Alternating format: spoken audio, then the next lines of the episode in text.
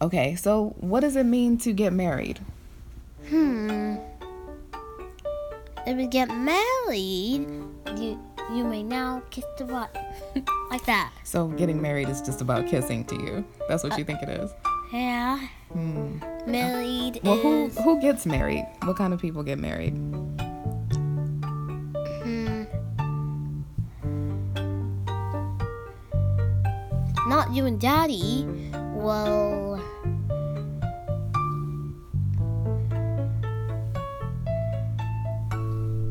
It is not that I believe it would be easier if I were the one preparing to marry.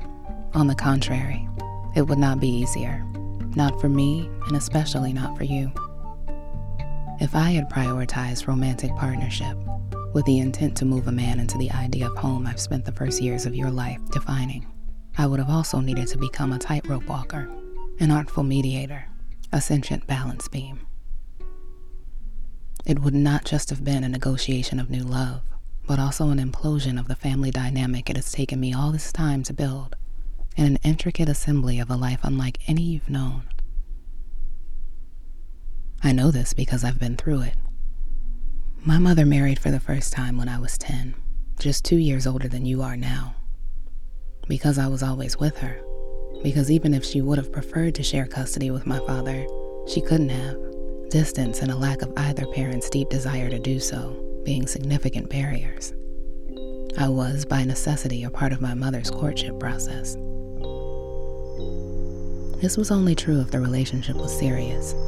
I spent most of my summers away from her, bouncing between family homes a few hundred miles north of where we lived in Baltimore. She did her casual dating during those dog days. By the time I returned for school, all evidence of any men had usually been cleared. But the man she would eventually marry was someone I saw twice a week, school year round. He was at Wednesday night Bible study and Sunday morning service. Sometimes he arrived in uniform, fresh off a patrol shift. The other kids in children's church thought his squad car was cool. The boys paid particular attention to his holstered pistol. I hadn't registered any of those details about him. Before he started dating my mother, he was just one of the many men who ushered or preached or otherwise served at our church. I suppose I distinguished him best by his heavy Jamaican accent. I didn't know anyone else from Jamaica then, and the way he spoke, so distinct at times from the way I did, always tended to catch my ear. Then he and my mother became an item, and during the mere six months they dated, I accompanied them on the occasional outing. They'd buy me ice cream, and I tagged along on their nighttime strolls. I'd fall asleep across the backseat of the car as they took drives along winding suburban roads. I didn't mind it at all. I was 10 with limited experience interacting with husbands or fathers. I would not have known enough about them to mind. I just wanted my mother to be happy, and from what I'd observed and overheard, I assumed that if she married, she would be.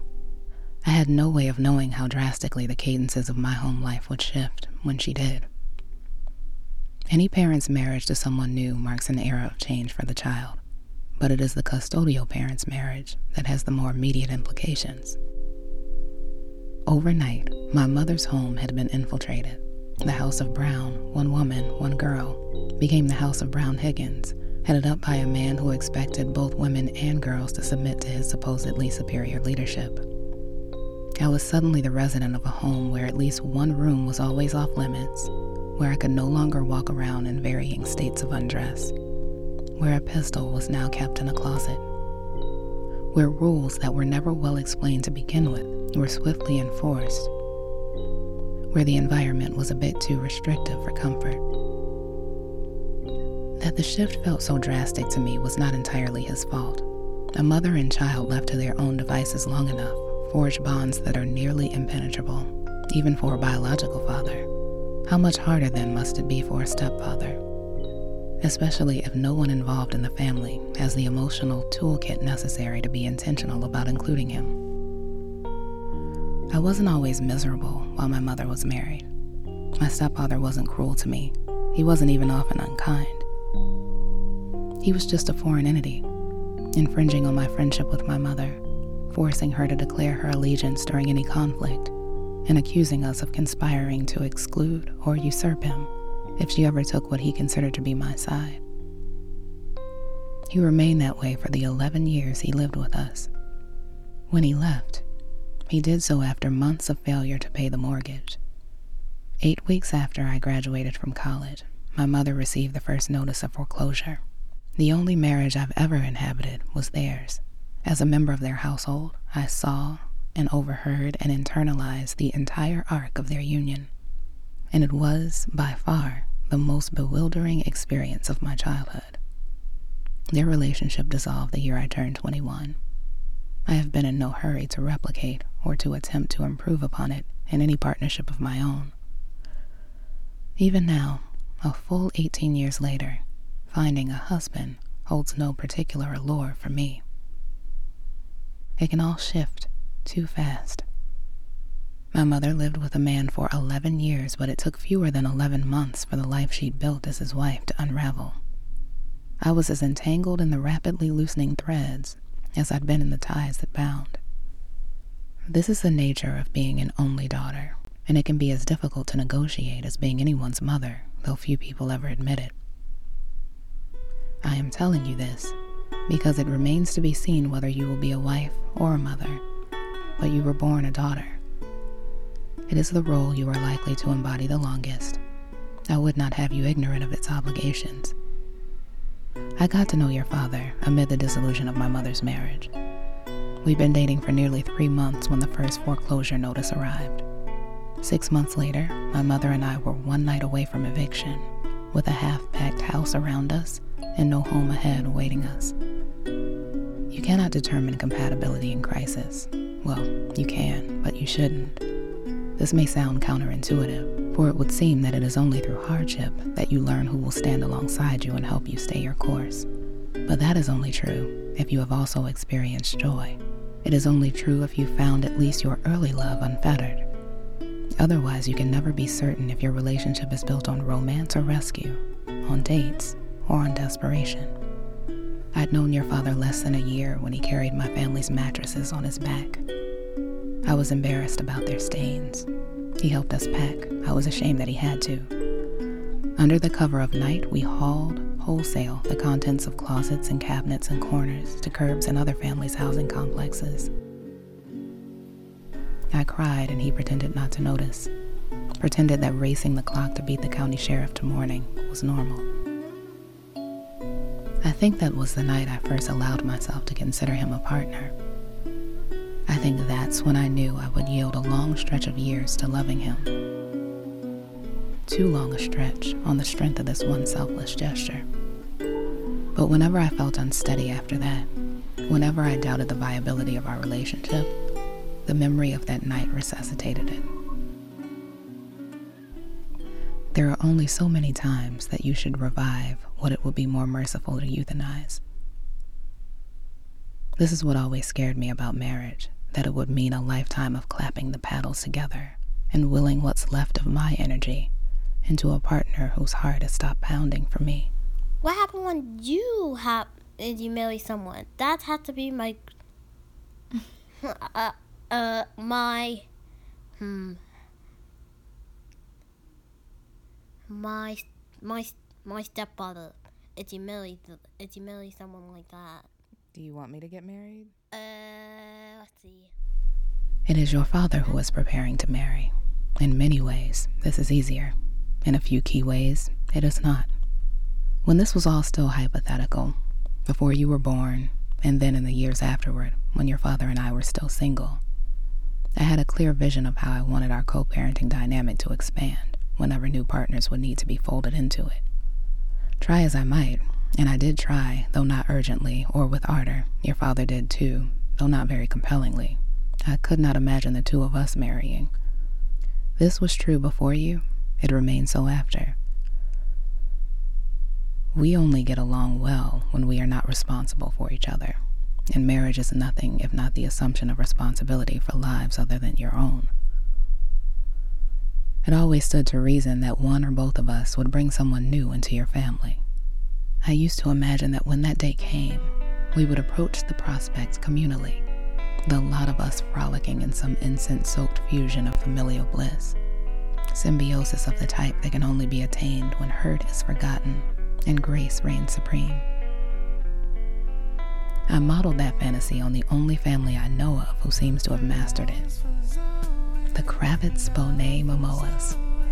When I was your age, there was a real life pixie who played a role on a popular television show, one of the few in the 1980s with an all black cast. Her name was Lisa Bonet, and a host of little black girls thought she was impossibly cool, too cool to be entirely human.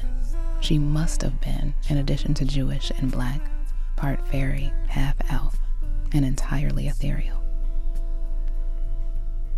Everything about her was both eccentric and accessible.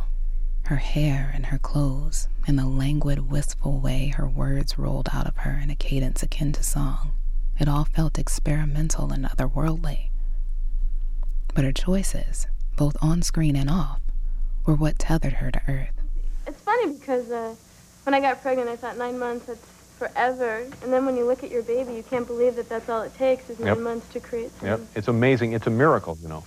It is. Uh, and you, you had uh, you, you had your baby uh, at home. Yeah. And I just think it's a really natural thing and that you should be in a comfortable surrounding. Were you comfortable? Did you have family there, friends Yeah, uh, Lenny was there, my mom was there, and uh, uh, Choices I like marrying a rock star, I was able to bearing his child, shirking the shackles of stardom in the wake of it, and divorcing him all in a matter of a few years. The legend of Lisa and Lenny appealed to me so as a pre adolescent. And over the years, I've devoured all the interviews I could about how they've shared custody, rebuilt their relationship as friends and parents after their breakup, and willed themselves beyond the halting awkwardness of moving on. it was wonderful. And we had Zoe, which is, I see now, you know, what it was all about. It was really all about bringing this beautiful child to the planet. And also sharing the love that we had. Zoe's mom and I now are best friends. It's interesting because that's how the relationship started. Um, but it makes you feel really good when you can do that. When we're all together now, her man, her kids, Zoe, me, we're all together and we're one big happy family. It's beautiful and it just shows you what can be done. They learn the dance apart, together. Years later, when Lisa Bonet remarried and bore two more children with another inordinately gorgeous celebrity, Jason Momoa, Lisa, Lenny, and their daughter simply widened the family circle and left it unbroken. Both Lisa and Jason had been raised by single mothers. Zoe had been raised intermittently by single parents.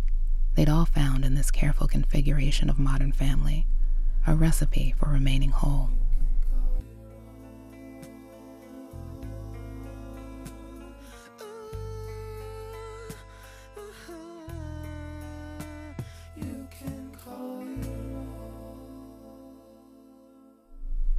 This is a life I have wanted for you an unconventional closeness born of trial and error, parents who are constantly forgiving themselves and each other, a life beyond the quotidian.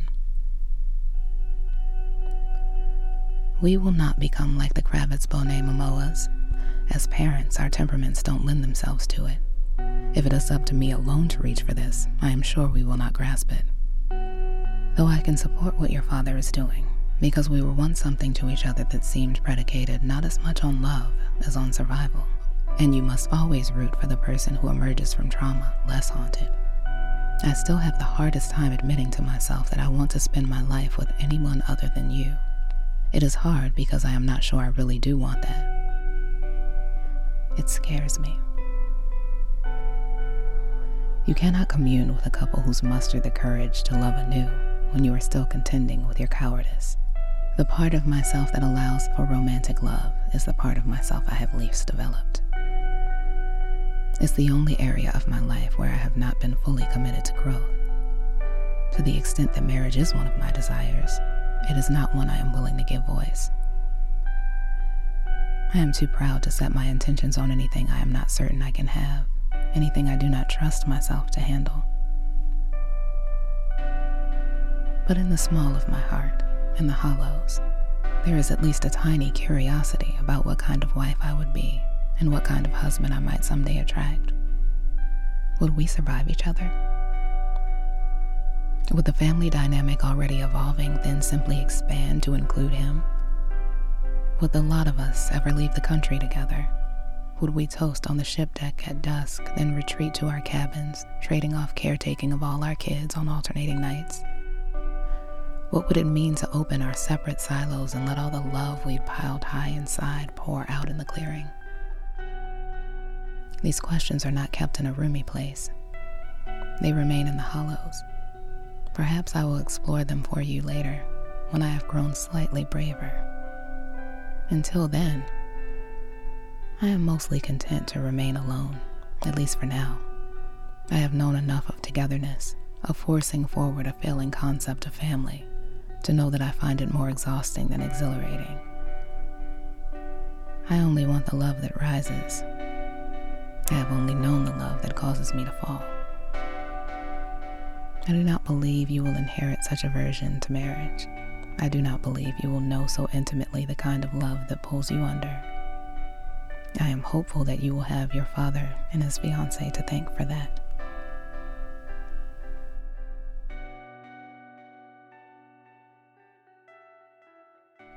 I do not know how I will spend the day that your father gets married. It is not a day to which I've devoted much imagination. Now that it is imminent, I suppose I should. He says that he will pick you up the night before. So I imagine that you will be part of his full experience. I imagine that you will be happy. The woman you have come to know as a caring, encouraging friend will now become your stepmother. You have had ample time to adjust to this, and for you, this has been my only wish a seamless transition from having a single dating father to having a married one.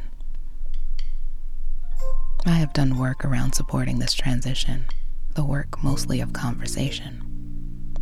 We have talked so much about what step parenting means. We have whispered about what to expect of a wedding. I have fielded a forest of whys.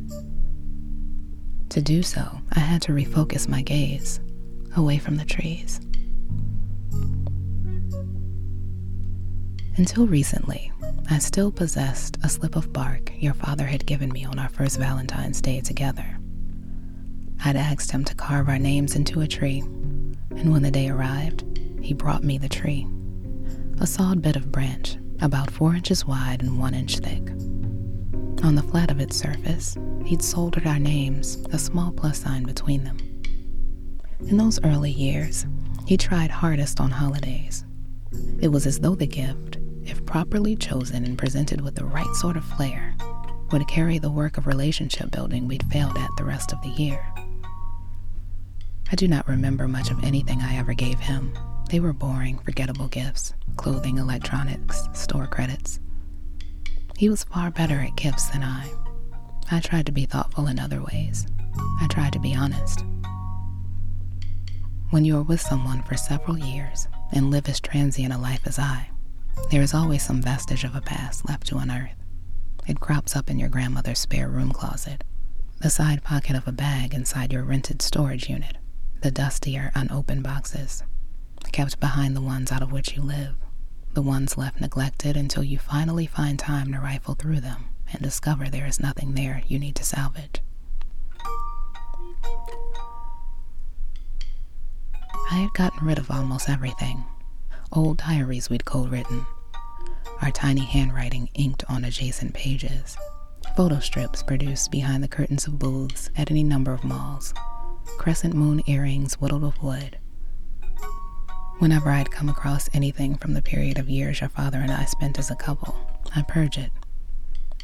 The tree bark was harder to part with, but even it has been misplaced now sentimental value should depreciate, especially in situations like ours.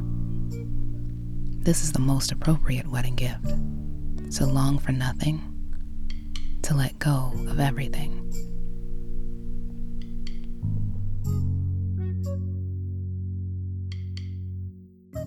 Story. Yes. Who's Eddie? Eddie is my imaginary husband. What does an imaginary husband do? He always do stuff for me, and he take care of the kids. And You have kids? Three kids: What are their names? Sally, Goody, and TJ. How old are they? Hmm, let's see. Goody's one, and and Sally and TJ are two. What is marriage? Marriage? Hmm, marriage. Marriage is uh Oh, marriage. marriage is sometimes you get you, you get sad and mad at the same time. No, what is it to get married? Oh, uh more like we kiss when we loved each other so much we kissed two times.